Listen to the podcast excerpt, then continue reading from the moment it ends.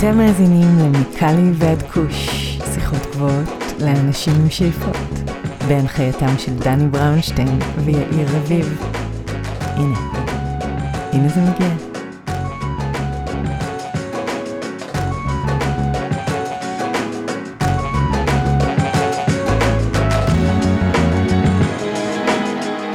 אהלן אהלן, מה קורה ניצן?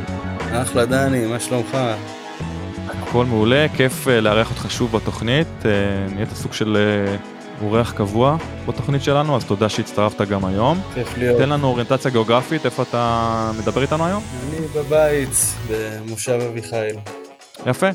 אז אני כאן כרגיל בלוס אנג'לס, והיום בתוכנית בחור ישראלי בשם אסף הרשליקוביץ, קצת על התפר של בין ישראל וקליפורניה. אסף עובד בחברת משקאות מובילה בשם פליי אז דיברנו הרבה על משקאות קנאביס, על החברה שלהם, וכמובן על החיים על הקו של בין תל אביב ללוס אנג'לס.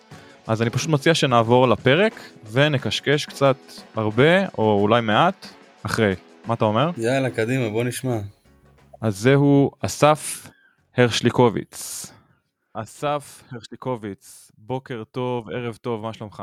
תן לנו אוריינטציה גיאוגרפית, איפה אנחנו מוצאים אותך היום? אני ממש אה, שישה ימים לפני חזרה ל-LA. אה, אני עושה הרבה, הרבה מאוד את הקו הזה של אה, תל אביב, לוס אנג'לס, סן פרנסיסקו.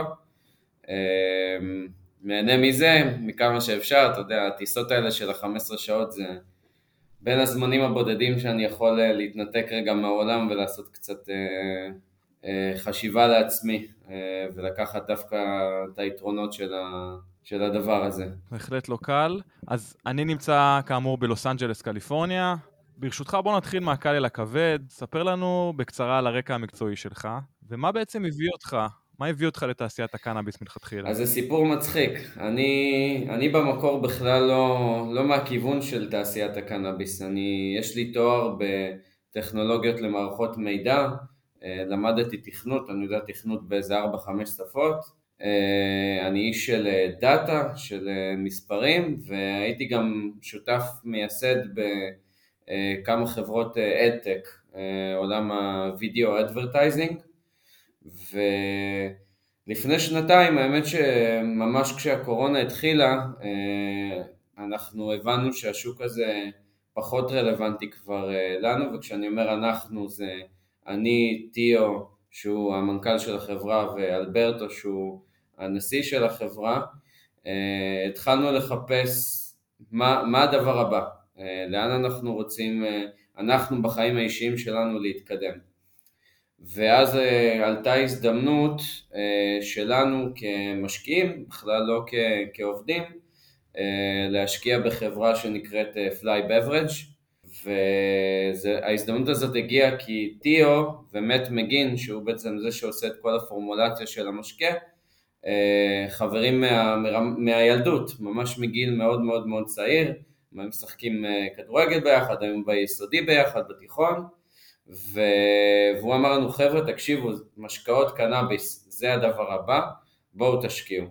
והשקענו, וראינו איך בשנה הזאת שהשקענו... שנייה, אני רוצה שנייה לפרק את זה לגורמים. מה זאת אומרת הוא בא אליכם ואמר זה הדבר הבא? על סמך, א', על סמך מה הוא אמר את זה? לא שהוא טועה אגב, אבל סתם מעניין אותי להבין מאיפה נכנס השד הזה של uh, משקאות קנאביס. ו... וזאת אומרת, ידעתם מראש לאיפה אתם נכנסים? לא היה לנו מושג. הלכנו על בסיס אינטואיציה לגמרי, והוא ידע כי הוא איש של משקאות. זאת אומרת, היה לו חברה של cold brew. אה, זאת אומרת, הוא בין הראשונים שבכלל המציאו את ה cold brew, את הקפה, מי שבישראל ששומע זה קפה שבארצות הברית נמכר בכמויות מטורפות, ו... והיה לו מפעל והוא עשה עליו אקזיט והוא הצליח מזה מאוד, ואז הוא אמר אוקיי, זה כבר, כבר של העבר, מה הדבר הבא במשקאות, ואז הגיע החיבור הזה בעצם של משקאות קנאביס, אחרי שהוא עשה את החקר שוק שלו, הגיע לקליפורניה, ראה מה קיים שם, הוא אמר אוקיי, אני יכול לעשות את זה הרבה יותר טוב ממה שקורה פה היום. אה, אז ככה זה התגלגל. אוקיי. אוקיי? ואז לפ... לפני שנה בערך, אה, אפילו טיפה יותר, עלתה ההזדמנות שלנו בעצם אה, להשתלט על החברה לגמרי, להיות הרוב של הבעלים שלה ובעצם לקחת את הדירקטוריון ועשינו את המהלך הזה יחסית מאוד מאוד מהר, למרות שהיו עוד כל מיני כאלה שניסו לעשות את זה, והשתלטנו על החברה, ומאז בעצם אנחנו מנהלים אותה, גם את הדירקטוריון, גם את החברה, גם אנחנו ה-majority shareholders בחברה, ונהנים מכל רגע. זאת אומרת, זה היה שיפט ענק מהייטק לקנאביס, וזה פשוט, לי אישית הרבה יותר כיף להתעסק עם משהו שאני מרגיש אותו, שאני חווה אותו, שאני יכול לגעת בו, ושאנשים, ואני מקבל פידבק מאנשים על משהו שאני משנה להם באמת את החיים, אני משנה. יש הרבה אנשים שפונים אלינו, אומרים לנו, זה התרופה שלי, זה היום יום שלי. לי זה עשה, ברמה האישית, נתן לי תחושת סיפוק ענקית, ולמרות שאנחנו רק מגרדים עדיין את הפוטנציאל, זה, זה, זה מדהים לאן, לאן אנחנו לוקחים את החברה הזאת. אז רק להבין, אמרת שהתחלתם, שפליי בברג' לא התחילה כחברת משקאות קנאביס? זה, זה הגלגול השני שלה בעצם? לא, לא, התחילה כחברת משקאות קנאביס, אנחנו פשוט, אנחנו כמשקיעים היינו בה בהתחלה, ובגלגול השני זה בעצם הניהול עבר להיות שלנו. הבנתי, ומתי החברה נוסדה? ב-2020, זאת אומרת, המשקיע הראשון נמכר במאי 2020. כן. יפה, אז אם ככה, פליי בברג' כאמור היא חברת משקאות קנאביס מובילה בקליפורניה היום, אה, שמייצרת את משקי הקנאביס הנמכר ביותר, בקטגוריה מאוד לא פשוטה, אנחנו כבר נדבר על זה. למשקה קוראים אנקל ארני. אז ספר לנו קצת יותר לעומק על החברה, על האתו של החברה, ומהי בעצם מטרת העל. אוקיי, okay, אז אה, קודם כל אני חושב החזון שלנו, אני אתחיל מזה, זה באמת אה, לשנות את הדרך שאנשים אה, תופסים קנאביס, צורכים קנאביס ובעיקר נהנים מקנאביס. כי אני חושב שאנחנו, עם כמה שאנחנו חדשניים, וכשאני אומר אנחנו, אני מדבר על הדור שלי, של דור המילניום ודור ה-Z ודור ה-X, אנחנו חושבים שאנחנו מאוד חדשניים, אבל אנחנו מפחדים לנסות דברים חדשים. ו... ופה ההזדמנות הייתה באמת לקחת משהו שכולנו מכירים אותו, שזה משקה. לכולנו יש משקה כמעט בכל רגע נתון, אה, בכל אירוע חברתי, ולחבר אותו לעולם הקנאביס. ואני חושב שהחזון שלנו הוא באמת לגרום לזה שזה יהיה משהו שנתפס כמקובל, כמיינסטרים. אה, לעומת היום שזה עדיין נורא נורא בצד, זה נורא חדש, זה נורא, זה מעניין אותי אבל אני מעדיף את הפרח שלי. אז אה, זה החזון של החברה והשאיפה זה להיות חברת משקאות הקנאביס הגדולה בעולם. זאת אומרת, לשם אנחנו שואפים, זה הכיוון שאנחנו לוקחים את החברה ושם אנחנו רוצים להיות. ויש גם, זאת אומרת, בהקשר הזה, מחשבות על, אה, על מכירה עתידית? תראה, אני מניח שבאיזשהו שלב זה יכול להיות שאם יבוא מישהו שקונה אותנו ובאמת ה-1 פלוס 1 יהיה שווה 3, זאת אומרת מישהו שאנחנו יודעים שיכול לקחת את החברה הזאת ל-level הבא עם המשאבים שיש לו, זאת תהיה אופציה, כרגע אנחנו ממש לא מתעסקים בזה, זה לא כל כך מעניין אותנו, אה, כי אנחנו במטרה פשוט לגדול ולהגדיל ולהיכנס לעוד מדינות ולהמשיך את הפיתוח שלנו בקליפורניה ולצאת עם עוד משקאות, אז אה, יש לנו עוד הרבה הרבה לאן להגיע לפני שבכלל נחשוב על אה, מכירה. אז היום כמה חנויות בקליפורניה אתם אה, מוכרים את המוצר שלכם? אנחנו נמצאים בכ-250, האמת החודש הזה היה חודש מצוין, אנחנו נכנסנו לכמעט אה, אה, עוד 30 חנויות, אז אנחנו כבר על 280, ואנחנו צופים שעד סוף השנה הזאת אנחנו כבר נהיה במעל 400. וואו, והזכרת מדינות אחרות להתרחבות, מה, מה הם היעדים הבאים מעבר לקליפורניה? שאלה מעולה. אה, אז אני קודם כל, אה, זה עניין של מה אנחנו רוצים לעשות באותה מדינה וגם איך היא מתאימה לצרכנים, לשוק, איך השוק מתאים שם למה שאנחנו מוכרים. אה, אז המדינות שאנחנו רואים אותן כ-legacy consumers זה, זה אורוגון, זה וושינגטון, זה קולורדו, אלה המדינות שכרגע אנחנו בעיקר מתעניינים בהן, כמובן ש... כל אה, האזור של אה, ניו יורק ופלורידה, וברגע שהוא יתפתח אנחנו מאוד מאוד מאוד רוצים להיות שם. ברור. עכשיו, קטגוריית המשקאות היא עדיין קטנה יחסית, אני קורא, שוב, תלוי במחוז או באזור, בין אחוז לשני אחוז מטוטל המכירות. נכון. זה נכון. מצ... אז מצד אחד היא קטנה מאוד, מצד שני היא כבר רוויה בתחרות די גדולה ש... שהולכת וגדלה, אז יחד עם זאת, מה מבדל אתכם מהשאר? מה הופך את פליי בברג'. ליוניקורן? אז קודם כל אני רוצה להתייחס לנושא המתחרים. אני חושב שזה מאוד מאוד חשוב שיהיו מגוון של משקאות במקרר. כמו שאתה נכנס לכל בר, או שאתה נכנס לכל קיוסק אפילו, ואתה לא רוצה שתהיה רק אופציה אחת, אה, כי בסוף אנחנו כולנו נהנים מזה שיש לנו אופציות ואנחנו רוצים לבחור, גם פה לדעתי זה מאוד מאוד חשוב. Uh, having said that, מה שמבדל אותנו זה אני חושב החיבור שלנו בסוף ל, ללקוח, לצרכן הסופי.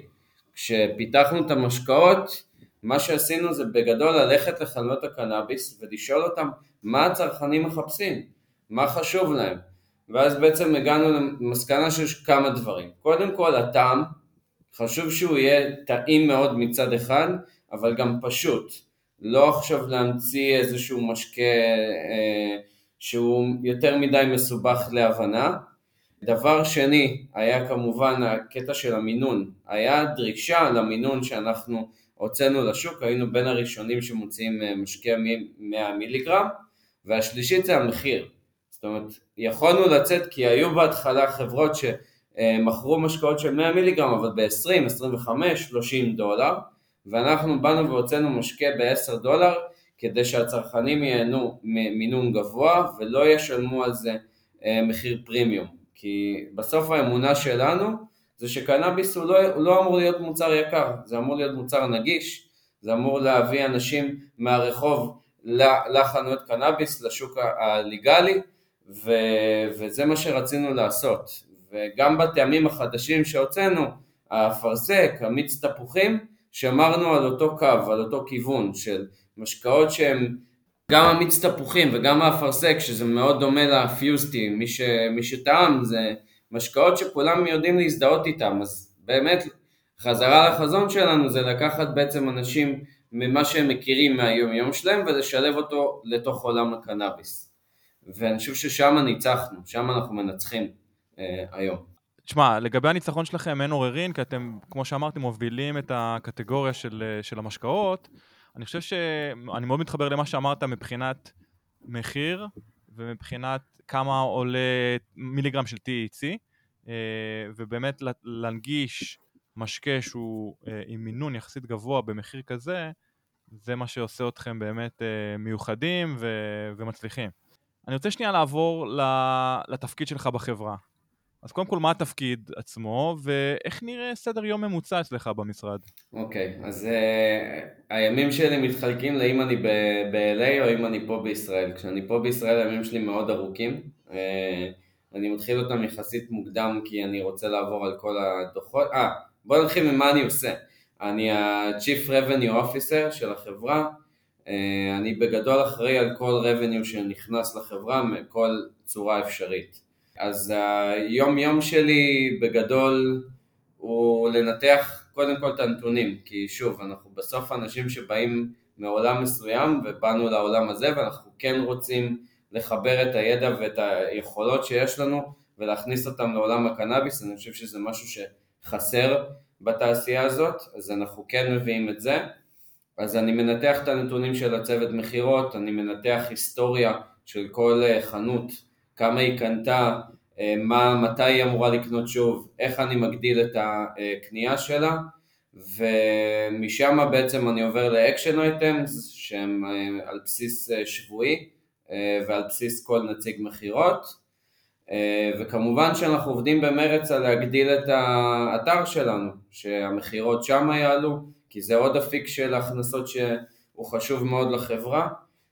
אז אנחנו עושים את כל הדברים האלה במקביל בין השאר מתעסקים אה, בניהול אה, של הקשרי משקיעים שלנו, שחשוב אה, להראות להם כל הזמן מה קורה, לבנות איזשהו דוח כדי להבין תמונת מצב מול המתחרים, גם על המתחרים שלנו אני עושה דוחות מאוד מאוד מאוד ממה שאני יכול, כן? ממה שיש היום בנגיש, אבל אני yeah. משווה אותם ואני בודק אותם כל הזמן ואני בודק את הטרנדים שלהם וזה עוזר לנו גם לקבל החלטות קדימה לדברים שאנחנו רוצים לעשות.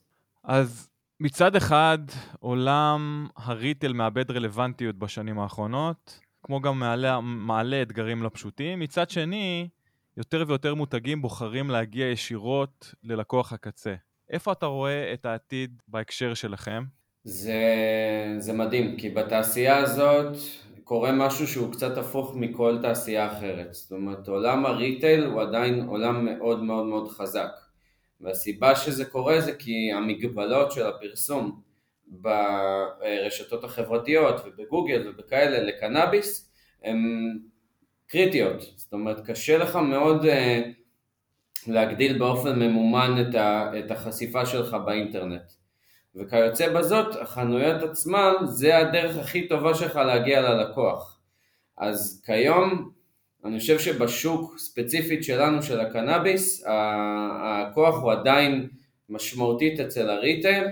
אה, אני כן יכול להגיד לך שאנחנו משקיעים המון המון משאבים ב- בלהגדיל את הכוח אה, של ה-D2C, של הצרכן אה, הסופי מול הדיגיטל, מול מה שאנחנו יכולים לתת לו ב- בקשר האישי שלנו, אה, ולשם זה ילך, זאת אומרת מתישהו הרגולציה תשתנה והחוקים אה, קצת יתעדנו בכל מה שנוגע לפרסום באינטרנט ואז הכוח יעבור יותר למותגים ופחות לריטל. אה, אבל כן היום אנחנו בעיקר, ההכנסות שלנו מגיעות דווקא מעולם הריטל ואנחנו משקיעים המון משאבים כדי לדאוג ש... זה, זה ימשיך לגדול שם. אה, אני כן רואה שבעתיד הלא מאוד רחוק, בשנתיים, שלוש, אולי חמש שנים קדימה, זה כבר יהיה משחק אחר לגמרי. זאת אומרת, המשחק יהיה הרבה יותר אה, במותג, במותג ובחיבור של הלקוח למותג מאשר מה שקורה היום. מסכים לגמרי. אז מי זה בעצם הלקוח הממוצע שלכם? אם זה בן כמה הוא, אם זה היא או הוא, הרגלי צריכה? ואיך אתם מצליחים להגיע ללקוחות הקצה שלכם עם כל המגבלות שהזכרת עכשיו על פרסום? זה אחלה שאלה. אז אנחנו חקרנו את זה הרבה. חייב להגיד שיש קושי גדול בדאטה להבין אותה מעולם הריטל. הם לא כל כך משחררים מידע. מה שהצלחנו להבין עד היום זה כזה, במשקאות באופן כללי השוק הוא פחות או יותר 60-40 לטובת הגברים, אה, זאת אומרת יותר גברים צורכים משקאות, אצלנו זה יותר קיצוני אפילו, זאת אומרת 70% מהלקוחות שלנו הם גברים, 30% הם נשים. אמ, אני חושב שזה מורכב מכמה סיבות אה, ואנחנו עובדים על לשנות את זה וקצת אה, להפוך את הקערה. אה, הגילאים שלהם הם יותר מבוגרים גם. אגב, סליחה, כן. אגב, למה לשנות, למה לשנות את זה? טוב, סתם אני, ברור שאתם רוצים שיהיה לכם קהל מאוזן, אבל בסופו של דבר אם אתם מוכרים, מה זה משנה אם uh, רוב הקהל הוא גברי? גם אם אתה מסתכל על הנתונים של uh, נתוני המכירות של כל השוק באופן uh, שלם יותר, uh, אז עדיין uh, על כל uh, אישה שקונה קנאביס uh, קונים שניים או שלושה גברים. נכון. זאת אומרת, אם אני לא טועה, זה בערך שני שליש uh, גברים ושליש נשים. מה, מה בוער לכם לשנות את המשוואה הזאת?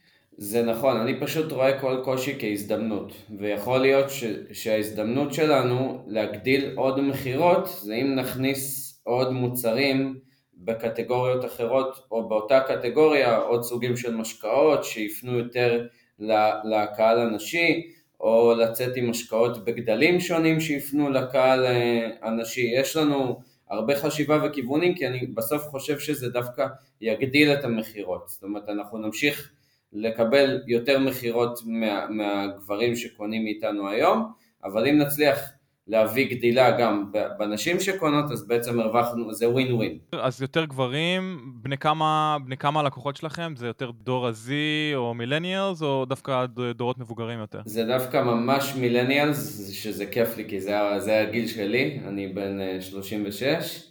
אה, אה, אני יכול להבין גם למה, זה, זה, זה קהל שהוא... אנחנו, המילניאלס, אנחנו כאלה שחווינו המון שינויים בחיים שלנו. אנחנו הדור שגדל עם אינטרנט שאתה צריך אה, להתחבר עם, אה, עם אה, קו טלפון בשביל לגלוש באינטרנט. אז זה, זה דור לדעתי שיודע לקבל שינויים קצת יותר טוב, מדורות אחרים, אבל כן, אנחנו גם רואים שהדורות הצעירים יותר גם לאט לאט זה בגדילה.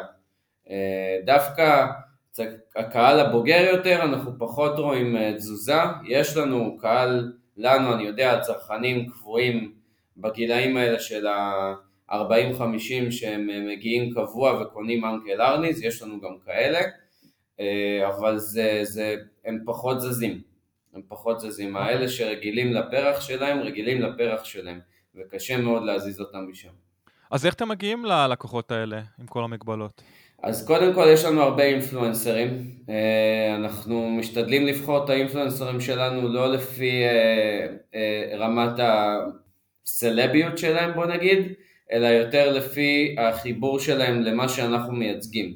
אז אני קורא להם מיקרו אינפלואנסרים, כי הם לאו לא, לא דווקא כאלה שהיית בוחר אותם לברנדים אחרים.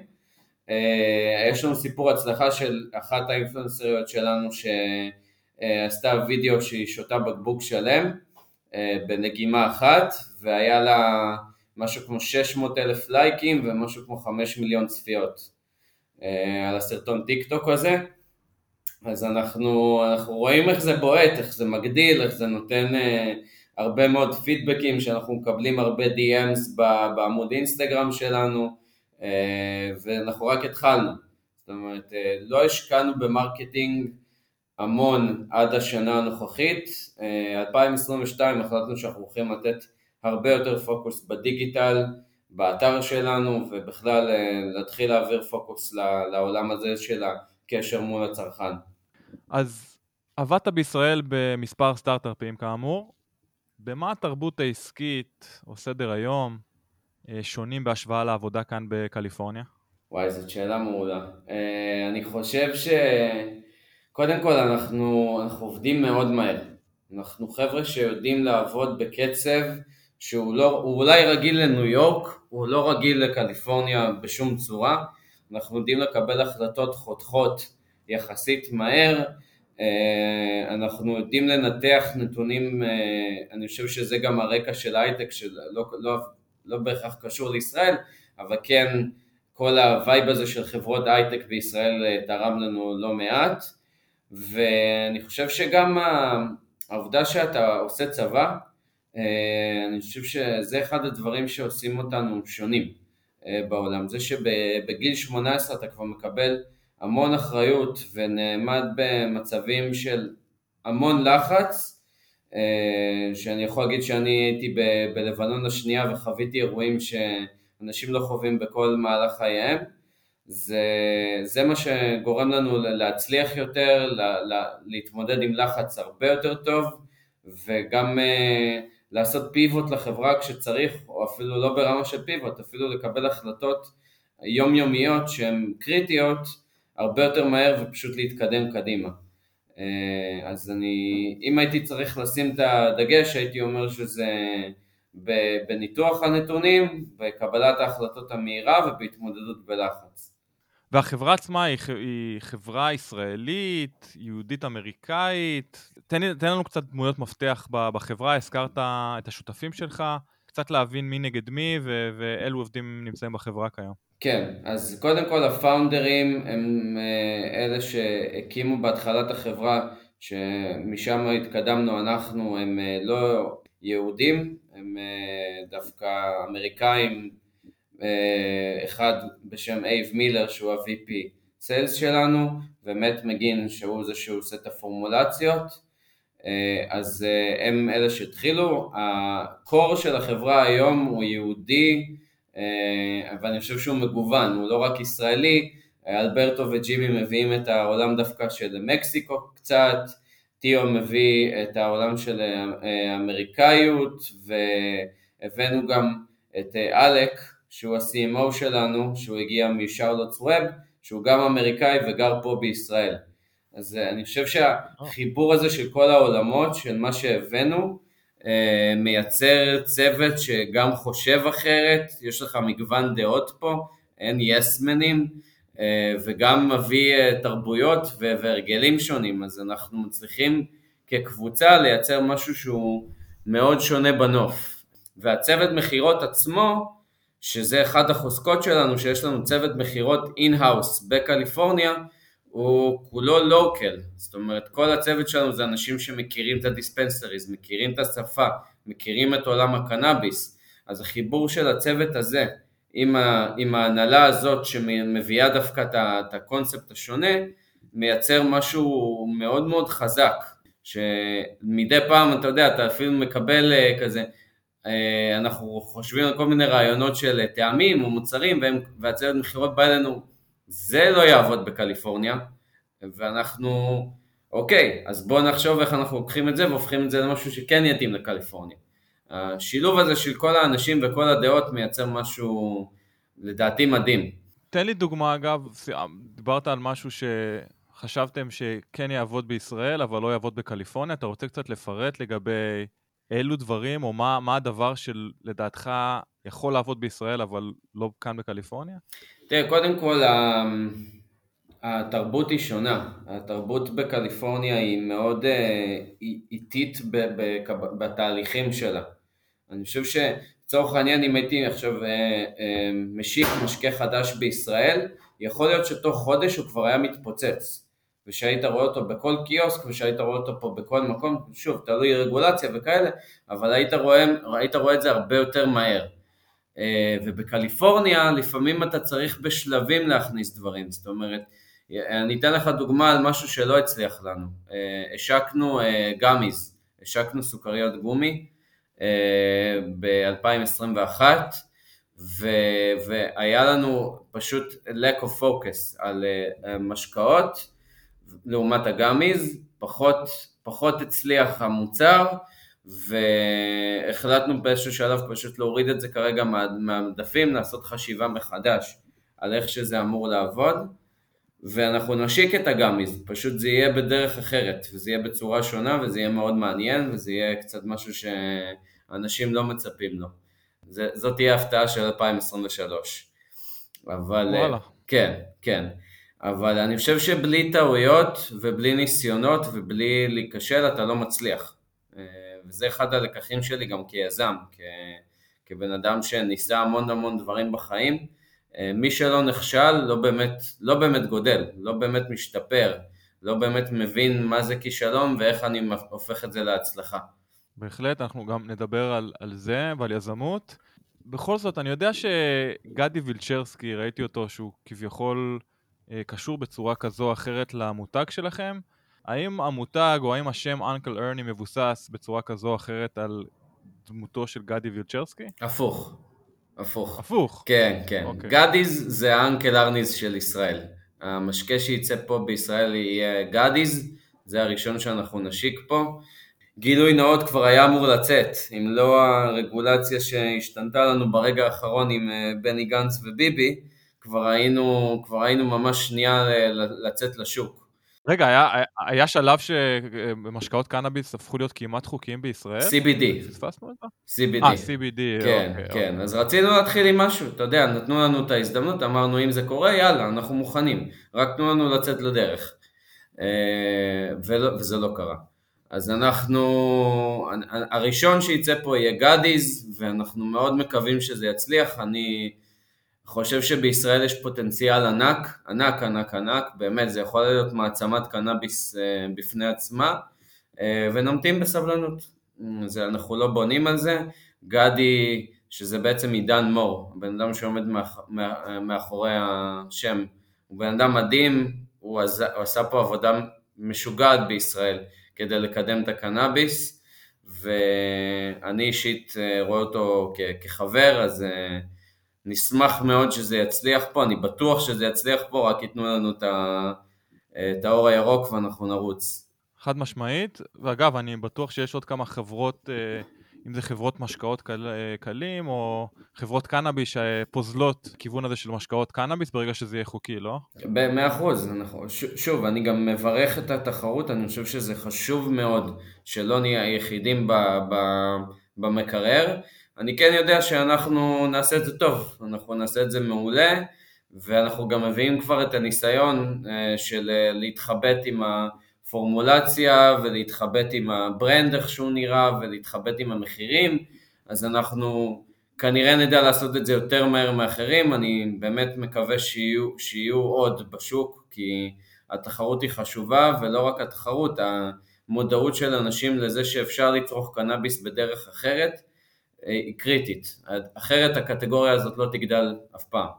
אגב, מבחינת המשקה עצמו, זה משקה שאתה שותה נקי, אתה מערבב אותו עם משקה אחר, זאת אומרת, תאר לנו, תאר לנו את החוויה של אה, שתיית המשקה. זה כבר תלוי בבן אדם. אה, אני אישית לא מסוגל אה, לסיים בקבוק שלם, אני, אני צרכן קנאביס, אבל אני לא, ב, אני לא נקרא legacy consumer, אני יכול לשתות, אני מניח, רבע מהבקבוק שלנו, אז אני כן אוהב להכין עם זה קוקטיילים, זה נורא כיף. אה, יש אנשים, ולא מעט, ששותים גם שניים ביום ככה נקי, מורידים אותם בשלוק, אה, כי הם מאוד מאוד מאוד טעימים. עשינו אותם מראש סופר טעימים, עם קצת נגיעה של קנאביס שאתה מרגיש אותה, אה, אבל היה חשוב לנו שהחוויה של הטעם, של מי שפותח את הבקבוק ולוקח שלוק, שתהיה מושלמת. ואני חושב שהגענו מאוד מאוד מאוד קרוב לזה, גם בריוויוז שרואים עלינו אה, ביוטיוב ובכל מיני מקומות אחרים באינסטגרם, רואים שזה, שזה הצליח לנו.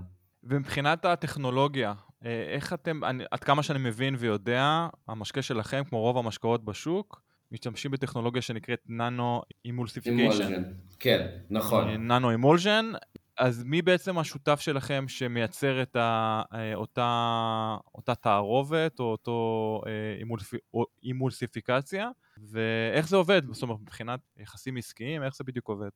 אז אנחנו משתמשים ב Vertosa, לדעתי גם פעם היו אצלכם פה בפודקאסט, אה, בן. חבר'ה מדהימים, אנחנו בשיתוף פעולה מלא איתם, הם עושים לנו כל הזמן ניסויים אה, על אה, עוד פיתוחים שאנחנו רוצים לעשות עם הננו אמולסיה שלנו.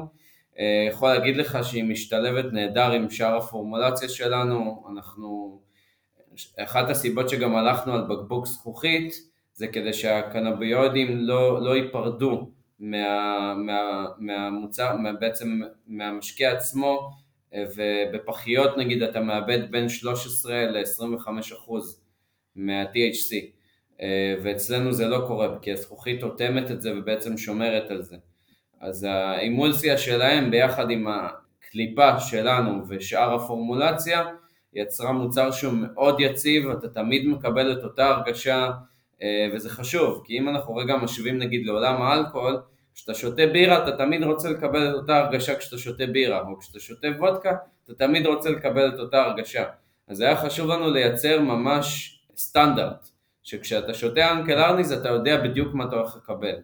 אה, ולכן אנחנו שומרים על הזכוכית, כל המוצרים שלנו יוצאים בבקבוקי זכוכית, זה גם אקו-פרנדלי, שזה מדהים מבחינתנו, זה גם היה מאוד מאוד חשוב לנו כחברה, אה, והחבר'ה בוורטוסה מדהימים, הם עושים עבודה מעולה, אני חושב שהאמולציה שלהם היא הכי טובה היום בשוק, ובדקנו לא מעט מתחרים, וגם כיף לעבוד איתם, הם אנשים מקצועיים, הם עובדים מהר, הם אה, מבינים אותנו, אנחנו בסוף מדברים באותה שפה, סך הכל אנחנו סופר מרוצים מהשיתוף פעולה הזה. אז איך העבודה, אגב, מתבצעת? זאת אומרת, הם מייצרים את האימולג'ן ובעצם אה, מספקים אותה לכם או לחברה אחרת שעושה את ה-co-packing? איך, איך זה עובד בדיוק? נכון, אז הם מכינים את האמולסיה, משם זה בעצם עובר, ל... יש לנו כמה מפעלי ייצור בקליפורניה, הם לוקחים את האמולסיה, מחברים אותה לתוך טנק ענק, ששם הם בעצם מתערבבים כל שאר המוצרים שלנו, ומשם בעצם מוזגים אותם לבקבוקים, כמו, זה ממש נראה כמו פס ייצור של, קוקה קולה או של כל אה, אה, מותג משקאות אחר. וזה לא דורש קירור, נכון? once אה, קניתי את זה בחנות, אני לא חייב אה, לשים את זה בקירור. לא, לא חייב, מאוד ממליץ לשתות את זה עם איזה כוס עם אה, קרח, זה משפר את החוויה מאוד מאוד מאוד, זה הרבה יותר טעים, הרבה יותר כיף. יפה, אז אם לא אכפת לך, אני רוצה לעבור לכמה שאלות אישיות. בטח. קצת ללמוד עליך. בטח. אז איך אתה צורך את הקנאביס שלך, ומה הם המוצרים או הזנים האהובים עליך? קודם כל, כמו שאמרתי בהתחלה, אני לא צרכן קנאביס ענק, אני כן מאוד אוהב קנאביס, זה משהו שהוא ככה... אני, אני נזכר באחת החוויות הראשונות שהיו כיפיות מבחינתי, הייתי באוסטרליה ומכרתי שם ציורי שמן. ונכנסתי פעם אחת לאיזה מישהו הביתה וראיתי שהוא מסטול, ו... ואז התחלתי לנסות למכור לו כמה ציורים, ואז הוא אמר לי, תשמע, אין לי איך לשלם לך חוץ מדרך אחת, והוא מחייך כזה אליי, ואז הוא מוציא אותי לחצר שלו, וכל החצר היא בעצם סוג של אינדור שהוא יצר, אינדור אאוטדור כזה שהוא יצר לעצמו, הוא אמר לי, אתה יכול לקחת שיח שלם הביתה. וואו. תמורת שלושה ציורים. אמרתי לו, done deal, חזרתי הביתה, חזרתי כמו סנטה קלאוס, גרנו אז שמונה חבר'ה בווילה, כמו סנטה קלאוס נכנסתי בדלת וזה היה לנו, היה לנו מטורף, היו לנו שבועיים עם השיח הזה, משוגעים. אז אה, כן, וזה משהו כמו 15, 15 שנה בדיוק עברו מאז, אה, הרומן שלי עם הקנאביס באמת נשאר מאז וגדל, אני חושב אפילו.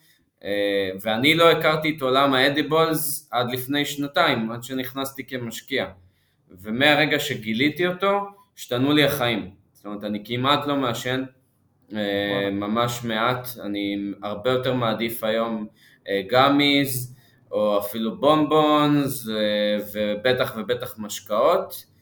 אגב, גם של מתחרים שלנו, אני מאוד אוהב חלק מהמשקאות שמה. ואני sucker של berries, אז כל ה-Kiva blueberry וה-wild strawberry, אני, כל ה-gummies האלה, אני מת עליהם. זה... וואלה. כן, זה, זה אחד הדברים שאני אוהב, וגם אני אוהב את המינון, ה-10 מיליגרם הוא נהדר לי, 20 מיליגרם, 30 מיליגרם, זה, זה ה-go to שלי, אז uh, כיף לי עם זה. וזה שהפסקתי כמעט לעשן, גם שינה לי את החיים, זאת אומרת, uh, אני יכול לרוץ הרבה יותר טוב היום, להתאמן הרבה יותר טוב, מרגיש יותר אה, בריא, ויש לזה אפקט. חד משמעית, מתחבר איתך לגמרי לגבי אה, הפסקת העישון או הפחתה של עישון. יש הרבה, אה, הרבה מאוד משתמשים בקליפורניה, בעיקר בגילאים שלנו, קצת יותר מבוגרים, באמת חושבים על, על הדרך הבריאה ביותר, או על הדרך פחות מזיקה לריאות שלהם, של, של קנאביס, ואני חושב שמהבחינה הזאת, משקאות קנאביס באמת עושים את העבודה יופי. דיברנו, דיברת על תחרות, אה, אילו שחקנים אחרים בקטגוריות המשקאות, או בקטגוריות המשקאות הקנאביס ספציפית אתה, אתה מעריך ו- ולמה? אז קודם כל אני מאוד מעריך את. אה, זה גם חבר'ה שאנחנו חברים איתם, שאנחנו עושים איתם גם שיתופי פעולה לפעמים. וואלה. אה, כן, עשינו איתם את בסובר אוקטובר, שבעצם עשינו כזאת השתלטות על כל מיני דיספנסריז, בעיקר באזור סקרמנטו, ובעצם לימדנו את הצרכנים למה לא צריך לשתות אלכוהול ולמה לעבור למשקאות קנאביס. אז okay. אני אוקיי. חושב שבקטע הזה הם עושים עבודה מדהימה, הם באמת חיזקו את הקטגוריה מאוד, אה, הרבה אנשים מכירים משקאות קנאביס בזכותם, וזה חוזר לנקודה שאמרתי מקודם, שכאלה מתחרים, שהם אגב לא באמת מתחרים שלנו, כי הם רצים על אה, מינון שהוא שבריר נכון. ממה שאנחנו. בהחלט, בהחלט, זה לקוח אחר לגמרי. נכון, נכון, אבל בסוף הם מייצרים מודעות סך הכל כללית אה, למשקאות קנאביס, וכשתהיה מסיבה עם משקאות קנאביס אז יהיה לך אה, עשרות פחיות של אה, קנס וכמה בקבוקים של אנקל ארניס והשילוב ביניהם יכול להיות מדהים. למי ש... לצרכנים הקבועים מן הסתם הקנס לי נגיד אני יכול לשתות 2-3 ואני לא מרגיש שום השפעה, ויש כאלה שפחית אחת עושה את העבודה. אז זה, זה טוב שיש את האופציות האלה לכל צרכן, כי בסוף זה הדרך היחידה להגדיל את הקטגוריה ובאמת לגרום לאנשים אה, אה, לצרוך יותר משקאות קנאביס.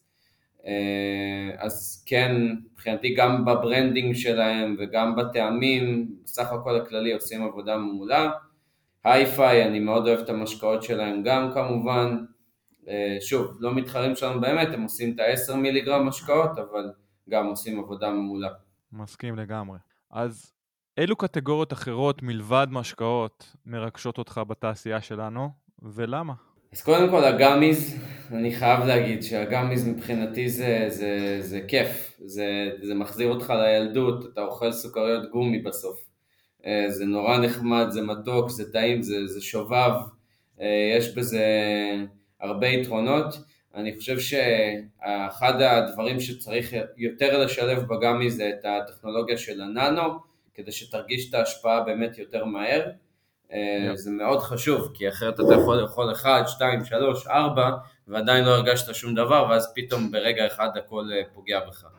אני אישית חושב שכל האדיבולס בפני עצמם זה הקטגוריה שתוביל את עולם הקנאביס בעתיד.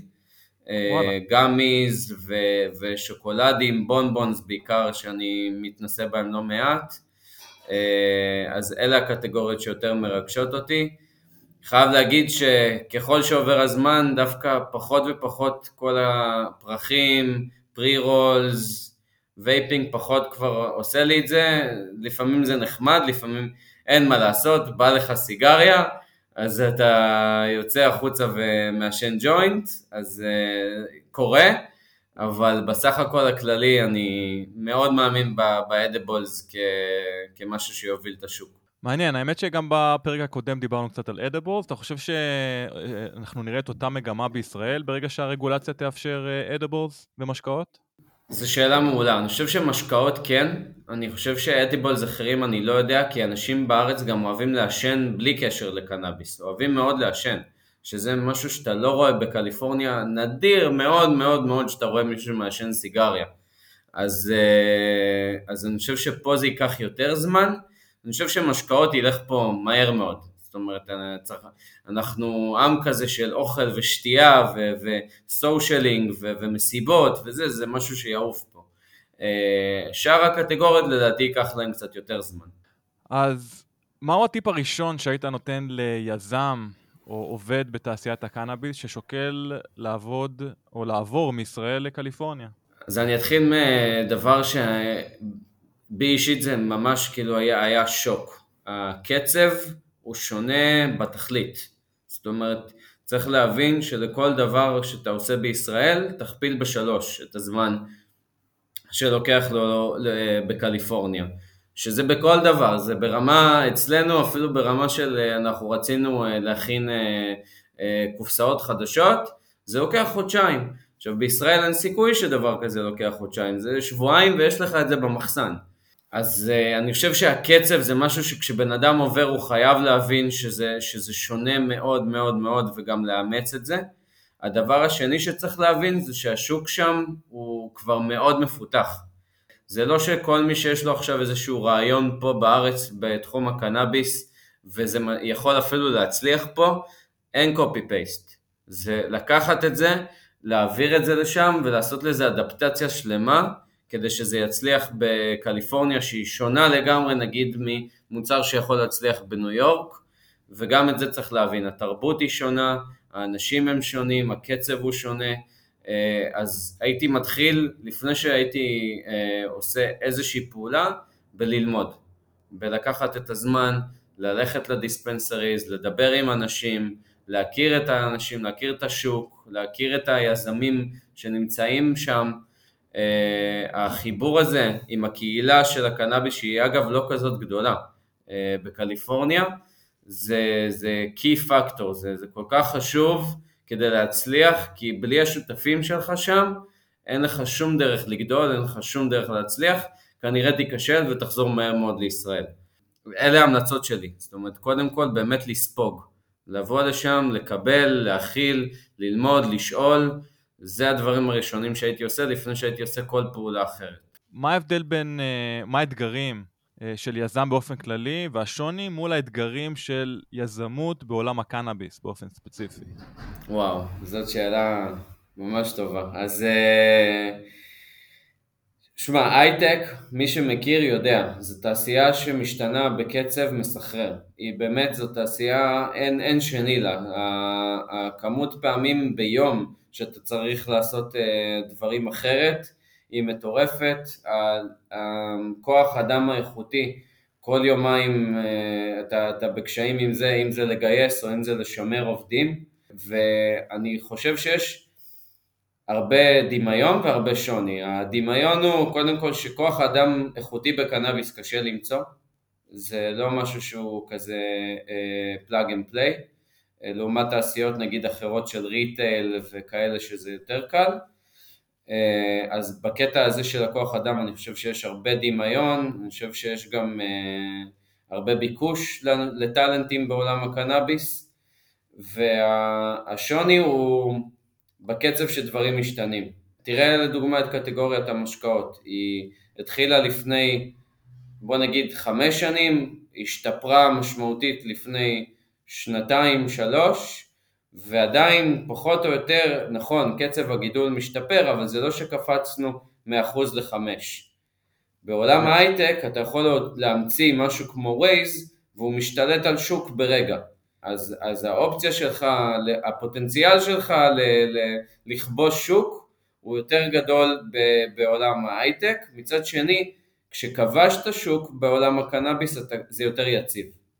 זה, אני רואה את זה על הצרכנים שלנו, הם כבר באים לחנות ומבקשים חד משמעית אני רוצה את האנקל ארניז, אין לך אנקל ארניז אני הולך לחנות אחרת.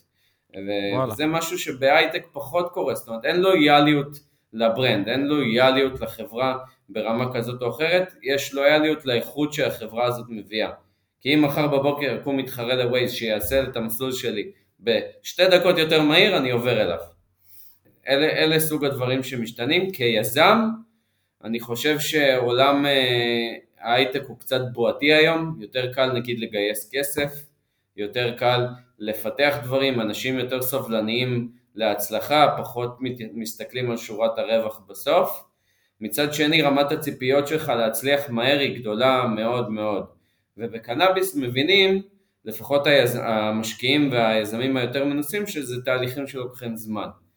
אז uh, מי שעושה את השיפט הזה מהייטק לקנאביס, לקחת את הזמן, להבין את התהליכים, להיכנס לזה עם הרבה חשיבה מראש, עם הרבה תכנון, ו... ו... ולא למהר לק... לעשות פעולות שהן uh, יכולות להכריע עסקים. אגב, בהקשר הזה, אתה חושב שיזם שלא משתמש בקנאביס, או שקנאביס לא מושך אותו באופן uh, מיוחד, uh, עדיין יכול לעבוד בתעשייה הזאת? חד משמעית, אלברטו, הנשיא שלנו, לא צורך קנאביס בשום צורה, ואחד האנשים הכי מחוברים לתעשייה שיכול להיות. Uh, כי אנחנו בסוף גם אנשי ביזנס, וצריך להבין שיש פה גם הזדמנות עסקית מאוד מאוד גדולה, ומעבר לתחושת השליחות שכולנו מחזיקים בה, יש פה גם הזדמנות עסקית אדירה, אה, משקאות קנאביס זה כמו עולם האלכוהול, אה, אתה יודע, לפני, בתקופת היובש, כשזה רק התחיל, כשזה, אה, תחשוב על עולם שאני אולי טיפה גולש, אבל נגיד עולם כמו מסעדות, שתוכל לשבת ולשתות משקאות קנאביס, להזמין מה, מהתפריט. Uh, הפוטנציאל אנחנו עוד לא מגרדים אותו אפילו. מה הפוטנציאל אגב להערכתך? אם היום אנחנו בין אחוז וחצי לשני אחוז מהמכירות, כמה אתה חושב שקטגוריית המשקאות יכולה להגיע? תיתן fight רציני למשקאות האלכוהול, או שכמו שאתה אומר זה תלוי באמת בזמינות אה, ובמודעות של הצרכנים לגבי הקטגוריה הזאת? אז, אז כן, נגעת בשתי נקודות חשובות. א', המודעות, אה, שקשה להגיע אליה בלי רגולציה שתשתפר. אה, אני כן יכול לראות שבקליפורניה הולכים ונפתחים יותר לאונג'ים, שזה מקומות שאתה פשוט יכול לשבת ולצרוך קנאביס ומשקאות, זה בול בפוני לדבר הזה, זה, זה הכי כיף בעולם ל- ללכת לבר של קנאביס ו- ולשתות ולעשן תוך כדי ולעשות עוד דברים, אבל שתייה תהיה מרכיב מרכזי בזה. אה, אז כן, הרגולציה חייבת, אה, לדעתי, בוא נגיד חמש שנים הקרובות, אני מניח שתשתפר מאוד הרגולציה, אני מאוד מקווה שכבר גם תהיה לגיליזציה מלאה, אה, וזה ישנה את המשחק לחלוטין.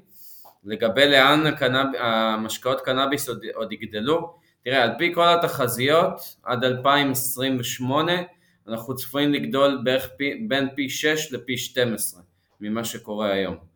אה, אני בשמרני, אני אומר שהמשקאות קנאביס יהיו בין 5 אה, ל-10% מסך הצריכה של הקנאביס. מה גם ש... עוד חמש שנים. כן, מה גם שהקנאביס, הצריכה עצמה עולה, אז הקפיצה היא אפילו יותר משמעותית מאשר אה, רק קפיצה של פי 5. בגלל זה הפוטנציאל פה הוא, הוא עצום, זאת אומרת זה משהו שכרגע אין אף קטגוריה שיכולה לצמוח בקצב כזה. אגב, מהבחינה הזאת, אתה חושב שהמשקה שלכם, או מבחינת ה...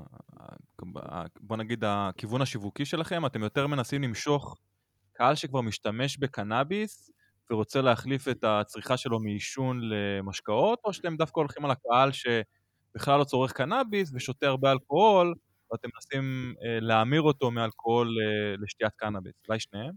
לא הייתי ממליץ למישהו שלא התנסה בקנאביס לשתות את המשקה שלנו. זה... הייתי אולי באיזשהו קוקטייל מאוד מאוד מאוד מדולל, אבל גם, אה, אנחנו הולכים על הלגסי, אנחנו הולכים על השוק, על השוק שמכתיב את התעשייה גם, זה הצרכנים הקבועים הם אלה שמייצרים את רוב ההכנסות לריטייל היום, אה, אז חד משמעית הלכנו על השוק הזה. אה, להגיד לך אולי בעתיד, מתישהו נחליט שאנחנו רוצים גם להתמקד בשוק אחר, יכול להיות. כרגע זה בכלל לא הפוקוס של החברה, יש לנו עוד הרבה לאן להוביל את הקטגוריה הזאת של המינון הגבוה. יפה. אז מוזיקה וקנאביס, מבחינתי זה החיים עצמם. שניהם אלמנטים רוחניים, אלמנטים מרפאים, אלמנטים שמחברים בין אנשים בכל העולם. אז עם או בלי קשר לקנאביס, מה הם המוזיקאים או הלהקות שהשפיעו על חייך ועל מי שאתה היום? וואו, כמו, כמו היזמות שלי, גם פה זה מחולק אצלי לחלקים. זאת אומרת, אני חושב שיש לי תקופות בחיים של... Uh, אה, איזשהו אה, ז'אנר מסוים שאני מאוד מאוד מתחבר אליו, ואז אני לוקח אותו אה, עד הסוף. כן יש אמן אחד ישראלי ואמן אחד אמריקאי ש, שעשו לי שינוי גדול. בישראל זה אביב גפן, הייתי מילדי הירח. וואלה. כן. אגב, ראית, ראית את הסדרה החדשה שעשו עליו? עוד לא. קראתי עליו? עוד לא, אני צריך למצוא okay. את אוקיי. הזמן. עכשיו אולי בטיסה יהיה לי קצת זמן אה, לראות. אה, אני חושב שהוא, הסיבה שכל כך התחברתי אליו, היא כי מבחינת אה, ווקלי, מבחינת אה, כישרון של שירה, אין לו באמת יתרון על פני אף אחד אה, אחר. אה, אפילו יש שיגידו אנשים חיסרון. מבחינת ההופעה ומבחינת מה שהוא מביא לבמה, הוא הפרפורמן לדעתי הכי טוב שהיה בישראל. ואני לקחתי ממנו בדיוק את זה, זאת אומרת לקחת את החסרונות שלך ולהפוך אותם ליתרונות. אה, אז הוא היה דמות שמאוד מאוד השפיעה עליי ב, בילדות, אפילו גם קצת קדימה, ובארצות הברית זה היה אמינם, שאני אה, מאוד אוהב את, השיר, את השירים שלו, אני מאוד אהבתי את הסרט שלו, את 9 מיילס, זה yeah. דמות שמבחינתי ניצחה כל מכשול אפשרי והצליחה הכי גבוה שרק אפשר במקום שאף אחד לא חשב שיש מקום לאמן כזה בכלל להיכנס. אז אני, אני אוהב את היוצא דופן, אני אוהב את אלה שהם, אה, שהם מפתיעים אותך. ו, וזה, שני אלה אני חושב מבטאים את זה בצורה, בצורה הכי יפה. יפה, את הביצוע בסופרבול שלו ראית? כן, יש, אה, זה אמינם, לטוב ולרע. אה, זה, הוא, הוא לא, הוא לא, he doesn't take shit from anyone. יפה, אז חמש שנים קדימה, איפה להערכתך התעשייה שלנו תהיה, ואיפה פליי בברג' יהיו? וואו, קודם כל אנחנו רוצים להיות לפחות לפחות ב-10-15 מדינות בארצות הברית, אם לא בכל ארצות הברית. אה, אני מקווה שתהיה לגיליזציה וזה יפתח את השוק לגמרי ונוכל להתקדם מהר קדימה.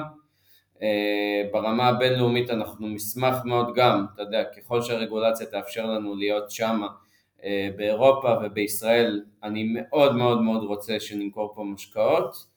איפה התעשייה תהיה? אני חושב שזה נטו תלוי בפוליטיקה. זה נטו תלוי אם יתחילו לפתוח ולשחרר את הרגולציה ולתת לסכר לפרוץ, או, ש... או שיחליטו לשבת על הגדר, וזה יכריע בענק, ורואים היום מה קורה עם חברות שהימרו על זה מוקדם מדי, אני יכול להגיד לך שאנחנו לא בונים על זה.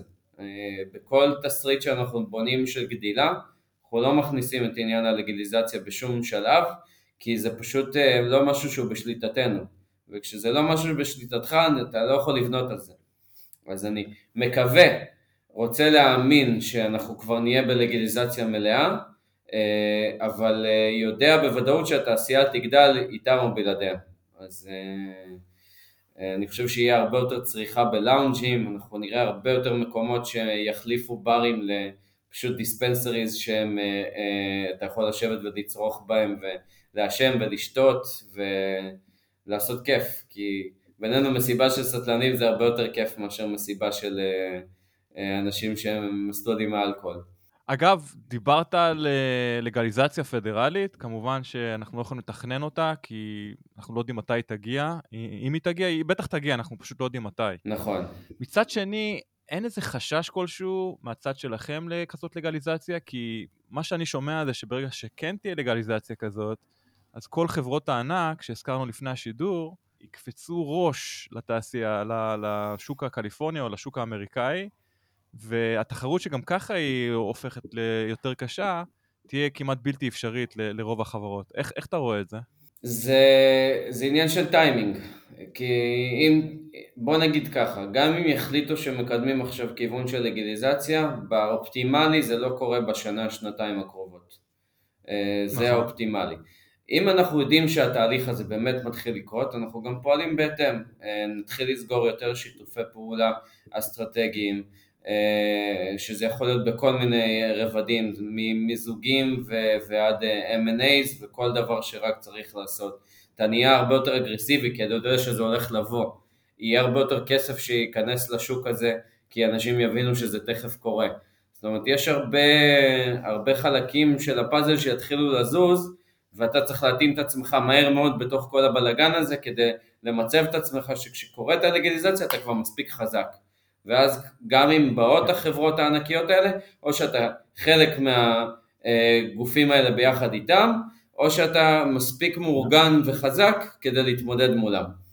אה, אז אני, אני לא מפחד מזה בשום צורה, אני חושב שזו תהיה הזדמנות ענקית, אני חושב שהעולם צריך את זה, אני חושב שזה דבילי, שאנחנו נמצאים בעולם שמשהו שאתה יכול לגדל בגינה בבית הוא לא חוקי, אה, ו- ורק מהסיבה הזאת אני הייתי שמח מאוד שתהיה לגליזציה, כי, כי זה פשוט לא, לא הוגן, ש- שזה בכלל, אה, הדבר הזה מוגדר כ- כסם מסוכן. מסכים, אנחנו תמיד מסכימים ומדברים על זה בתוכנית, ואין שום היגיון בדבר. שחררו את הצמח כמו ש... לגמרי, לגמרי, זה סתם, זה נחנקנו. נחנקנו. יפה, אז אסף הרשטיקוביץ', שוב, תודה רבה שהגעת לתוכנית שלנו היום, היה עונג גדול. תודה לכם, תודה לכם על הזמן. ללמוד על פליי uh, ברורג'. מאחלים לכם בהצלחה רבה, וגם בהצלחה לך באופן אישי, uh, בחברה, במסלול שלך, אני מקווה לראות אותך יותר פה בלוס אנג'לס. ממש תודה, וכן, ואני אשמח מאוד שאנחנו ניפגש, ובכלל שתטעם את הטעמים, את כל הטעמים, יש עוד הרבה הפתעות השנה שיגיעו. מעולה. אז יופי, תודה רבה אסף. אוקיי, אז זה היה אסף הרשליקוביץ, אתה האזנת לרעיון שלי איתו, מה דעתך בקצרה? אה, אני חושב שכמו שדיברתם גם ברעיון, זה שוק קטן וגדל ושם שני, שני אחוז אם אני לא טועה הוזכר שם, שהוא מפלח yeah. בשוק וגם דיברתם על זה ברעיון הקודם שלך, יש כמה רעיונות קודם עם, אה, ברח לי השם שלה שעשתה פילוח של השוק בארצות הברית. ג'וסלין, כן, כן ג'וסלין אה, שלטרו. אגב, להדגיש, אני חושב שאף פעם לא אמרתי את זה בשידור, כל השיחות שלנו לפני ואחרי הפרקים הן שיחות ספונטניות לחלוטין, לא מתוכננות, לכן אנחנו גולשים לכל מיני נושאים שחלקם קשורים וחלקם מאוד לא קשורים לנושא המרכזי של הפרק. לגבי משקאות אני מסכים איתך לחלוטין, מצד אחד שוק קטן, מיניאטורי אפילו, מצד שני פוטנציאל גדילה מטורף. דיברנו, די חפרנו על למה למשקאות יש פוטנציאל גדילה מטורף. במשפט אחד או ממש לסיכום, זה בגלל שאנשים רגילים להחזיק משקה ביד בכמעט כל סיטואציה חברתית. וזה פשוט פעולה ידידותית ובריאה יותר ונוחה יותר לצרוך קנאביס או לצרוך כל דבר אחר, בניגוד לעישון או לשאיפה. ועישון אנחנו יודעים, יש חתימת uh, סביבה מאוד גבוהה, יש ריח מאוד חזק, כמובן שיש abuse ל, לריאות ולגרון אה, ועוד איברים בגוף שלא כל כך אוהבים את, ה, את השריפה של, של החומר. כן, אה, מעניין, מעניין לראות איך זה יתפתח, לא יודע, אני אישית אני לא רואה את עצמי כל כך שותה יותר מדי, אולי קצת פה באיזה אירוע מאוד ספציפי, אין לי, עוד אין לי את זה, אולי זה, אולי זה ייתפס, אבל אני לא רואה את עצמי צורך ככה את, ה, את הוויד שלי, זה לא, לא, לא מרגיש. גם אתה, גם אתה וגם אני, אה, אנחנו OG's, זאת אומרת אנחנו יחסית צרכנים ותיקים, צרכנים ותיקים רגילים יודעים בדיוק איך הם רוצים לצרוך את הקנאביס שלהם.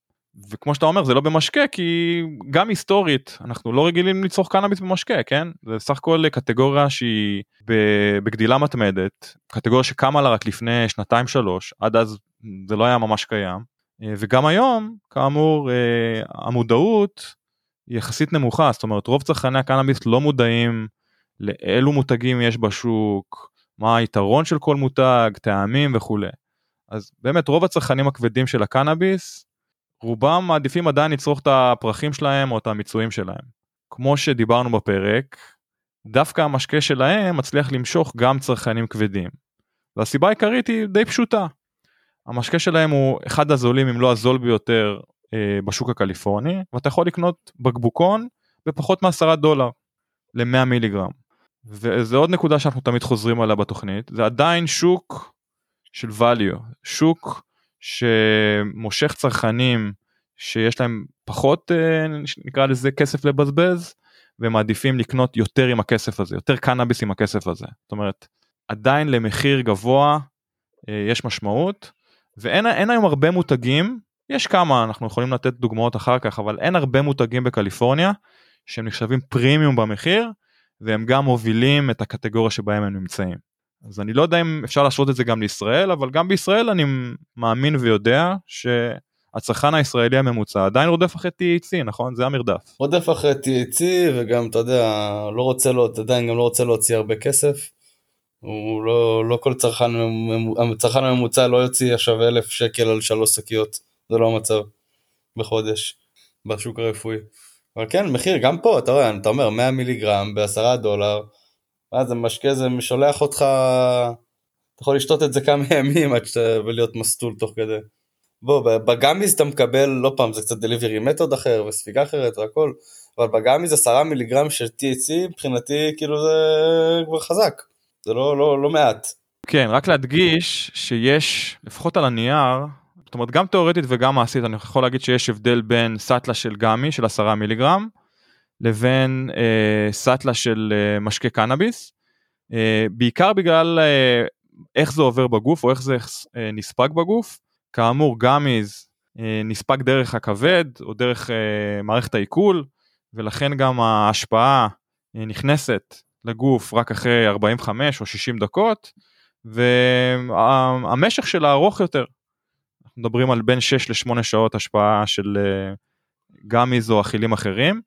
מול uh, משקאות קנאביס עם uh, fast acting THC או nano emulsified THC איך שלא תקרא לזה שמתחילים להשפיע כבר אחרי 10 דקות רבע שעה הם לא צריכים הם לא חייבים להגיע עד הכבד או עד מערכת העיכול בשביל להתפרק אלא מתחילים ממש להתפרק תוך כדי uh, בגוף אם זה בחלל הגרון בפה ולכן ההשפעה היא הרבה יותר מהירה היא לא הידרוקסי 11 עד כמה שאני יודע ומבין. יכול להיות שחלק מזה כן מגיע לכבד, כן מספיק, אני חושב שעד שבעצם השלוק או הבקבוקון או המשקה שלגמת, עד שהוא מגיע לכבד לדעתי רובו ככולו נספג כבר בגוף. אנחנו בהחלט צריכים להתעמק בזה, להבין קצת יותר, אני חושב שאין לנו מספיק גם ידע מחקרי לגבי אה, fast acting THC, מה זה עושה לגוף, איך זה מתנגש עם סמים או תרופות מרשם אחרות. אה, אני חושב שיש לזה, יכולות להיות לזה השלכות אחרות שאנחנו עדיין לא מכירים. אני לא יודע כאמור... בגלל השלכות של drugs interaction או דברים כאלה, אבל כן באמת להבין מה נספג ואיפה ותוך כמה זמן, כי יש לנו רצפטורים שונים במקומות מסוימים בגוף, אה, ואני לא יודע להגיד מה ההשפעה שלי אם נקלט חלק יותר פה, פה או פה, אבל אם... נכון. ורק להדגיש קודם כל אתה צודק נקודה מעולה. אה, אנחנו לא יודעים מה הזמינות הביולוגית של משקאות קנאביס אנחנו חושבים שהיא יחסית גבוהה וגם להדגיש שלא כל משקאות הקנאביס הם שווים מבחינת אה, הזמינות הביולוגית שלהם. זאת אומרת יש משקאות קנאביס שהם יותר אפקטיביים יש כאלה שהם קצת פחות. הטכנולוגיה היא די דומה ברוב המשקאות קנאביס אם נהיה כנים אבל אה, גם אם שמדברים על fast acting THC יש היום משקאות שמכילים live resin או, או rosin של fast acting ויש כאלה שמכילים distillate של fast acting ויש כאלה שמכילים אה, מספר אה, קנאבינואידים ולא רק אחד אז כן, זה נושא ש... מעניין. כמו שאמרת כן. עדיין אבל כולם יחפשו ב... את הזה את ה-THC ואת הסאטלה ואת כמה, ש... כמה שיותר THC וכמה שפחות כסף. בגלל זה רוב ה-OG's, רוב הצרכנים הוותיקים, או אלה שנקרא לזה צרכנים כבדים, יעדיפו פרחים. אז דווקא הקהל יעד שלהם זה אותם צרכנים בעצם, זה הקהל הזה שצורך הרבה מאוד קנאביס ורוצה פשוט עוד מוצר, עוד איזה בוסט של THC שיגיע לו דרך הגרון או דרך מערכת העיכול. להבדיל אלף אלפי הבדלות ממשקאות שהוא גם הזכיר ברעיון, כמו קן, כמו היי-פיי, כמו מותגים אחרים, רוב המותגים בשוק היום זה משקאות עם דוס נמוך של THC, אוקיי, דיברנו על 2-3 מיליגרם עד 10 מיליגרם, זה נחשב דוס נמוך. מה שגם מקנה, מקנה לך, בעצם נותן לך את האפשרות לצרוך כמה משקאות. ביציאה אחת, או בבילוי אחד, או בסשן, אה, אתה יכול לצרוך כמה משקאות, כמו שאתה צורך בירה, או יין, או כל משקה אחר שאתה רוצה עוד ממנו, אז גם עם משקאות קנאביס זה המצב, וזה בעצם כוונת המשורר. זאת אומרת, הם רוצים שתצרוך יותר מבקבוק אחד, יותר ממשקה אחד. אה, שוב, להבדיל אלף אלפי הבדלות מפליי בברג' ואנקל ארני, שזה משקה של 100 מיליגרם, שרוב המשתמשים היום לא צריכים יותר מזה, רובם צריכים הרבה פחות מזה. עכשיו, הוא לא, הוא לא, לא זוכר אם שמעתי אותו מדבר על זה, הוא אומר, איפה הם רובם צורכים את המשקיע הזה? בבית, באירועים, כאילו...